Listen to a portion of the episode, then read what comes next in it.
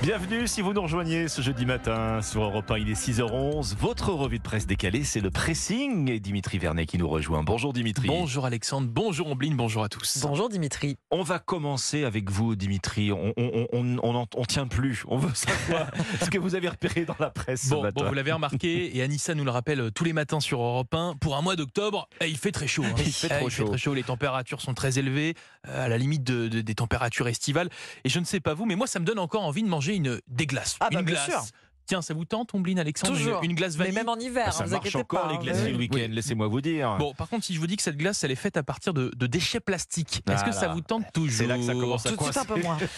Euh, en fait, c'est pas une blague ce que je vous dis. hein. La glace vanille fabriquée à partir de déchets plastiques, ça existe vraiment et c'est le quotidien Ouest France hein, qui nous en parle ce matin. Cette étrange invention, on la doit eh bien à une étudiante britannique qui a réussi à modifier des molécules de plastique en arôme synthétique de vanille. Bon, je vous épargne les, les détails, hein, mais pour résumer scientifiquement ce qui se passe, en fait, les déchets au contact de certains enzymes se transforment en vanilline, vanilline que cette étudiante eh bien, a introduit, Mm. euh, euh, a intégré donc dans une base glacée pour rendre cette, euh, cette glace vanille. Donc il y, a quand glace- même du, il y a quand même du lait. une, une glace en plastique, mais c'est pour la photo, c'est pas pour. euh, Eh bien, écoutez, Alexandre, pas pour les papilles. c'est la question que vous êtes en train de vous poser. Est-ce qu'elle est comestible finalement, Bah oui. cette glace? Bien- qu'elle est bonne aussi. mais- et, et en fait, elle est comestible cette glace. Bien oui, avec cette transformation, il n'y a plus aucune trace de plastique. C'est-à-dire que si je vous donnais une glace vanille de base et une faite à partir de ces déchets plastiques, ben vous seriez incapable de faire la différence. Ouais. Et même les scientifiques, hein, s'ils étudient les composés de ces glaces, ils ne feraient aucune différence. Et c'est là que ça devient intéressant, finalement. Ben oui, car c'est une vraie avancée.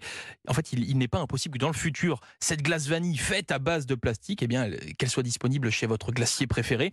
Et allons même plus loin, tous les desserts à base de vanille pourraient être concernés et pourraient donc faits euh, à, pla- à base de plastique. Ouais. Voilà. Alors on n'y est pas encore, hein, mais Ouais, ce n'est ben pas Non, impossible. on n'y est pas encore. Non, si j'en avais pensé à cette option pour le Pour le recyclage le recyclage du Ouais. plastique, euh, euh, c'est pas cancérigène. une- Non, non tout du ça. tout. Aucune trace. Vraiment aucune trace de plastique. Le plastique est transformé en fait. C'est ça. Le c'est ça. plastique, c'est.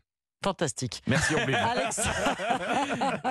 Alexandre, justement, qu'est-ce qui est fantastique de votre côté? Mais moi, c'est la une d'aujourd'hui en France qui, qui m'interpelle euh, ce matin avec euh, ce gros titre, ce béton qui grignote nos paysages. Vous la partagez cette sensation, vous, Bah, vous aussi? C'est vrai. hein, Hein? oui, oui. De Ah bon, plus en plus, en tout cas. En Ile-de-France, alors, pour Bah alors, oui, là où on vit. Mmh. euh, Mais oui, que le village, quand vous retournez dans votre village, dans votre quartier d'enfance, que vous retrouvez bétonné, De plus en plus, ouais. hein, moins de champs, moins Mm. de verdure. Bon, et ben aujourd'hui en France, euh, euh, a chiffré. Alors c'est- c'est un rapport en fait qui chiffre cette bétonisation Mhm. de, de la France. hein. un atlas de l'occupation des sols qui est publié par l'IGN, hein, qui est l'institut Mhm. officiel euh, de la géographie.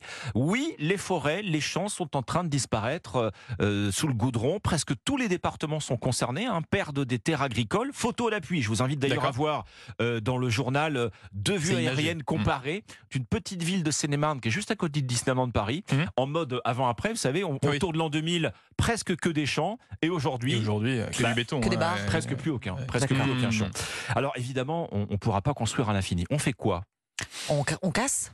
Alors, pour on casse, reconstruire on casse. Vous avez entendu parler de la France moche Ah, récemment, on embellit. Hein, et on en parlait embellit, sur oui, Europe c'est 1. ça. Ces zones commerciales qui sont euh, bah, devenues le symbole de, de l'étalement urbain. Alors il est question de, de les transformer, de les embellir, d'y mettre du logement en fait, de ne plus en faire que des, que des no man's Oui, land de, de commerce. Bref, de densifier. Le gouvernement travaille là-dessus. hein. vous savez, le- l'enjeu zéro artificialisation Oui. euh, des sols euh, en, en- en 2050. La question c'est comment on y arrive? Alors ça, je vous la pose. Voilà. Comment on fait Donc là, on met le doigt, et, et- et le journal euh, aujourd'hui en France met le doigt aussi sur ce modèle de la maison individuelle. hein. Dans cette logique, ça non plus, ça peut pas être un modèle Mhm. infini.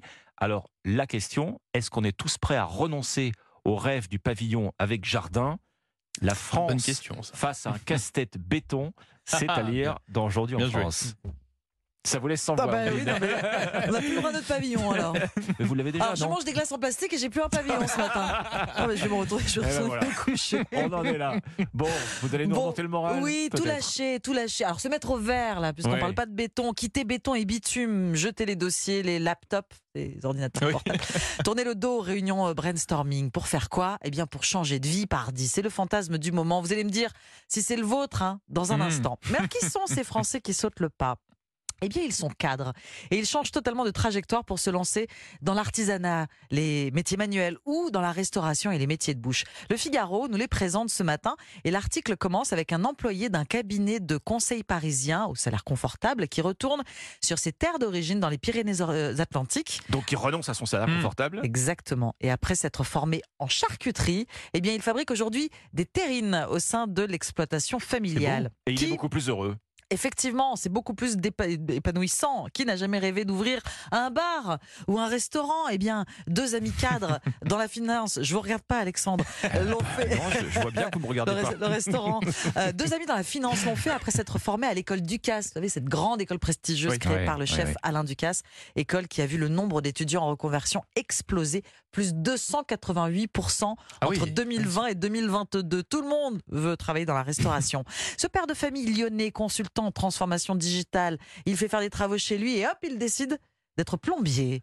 Cet ingénieur conducteur de travaux qui exauce un rêve d'enfant, être payé pour grimper aux arbres, il est aujourd'hui élagueur. Élagueur, mais Ouais, oui, mais oui. Les métiers manuels C'est longtemps physique. Hein. oui, dévalorisés retrouvent leur lettre de noblesse, écrit le quotidien, une quête de sens, un retour à la terre, aux valeurs essentielles, et souvent en acceptant une baisse de niveau de vie. C'est vrai. Votre rêve de reconversion, en quelques mots, dites-moi?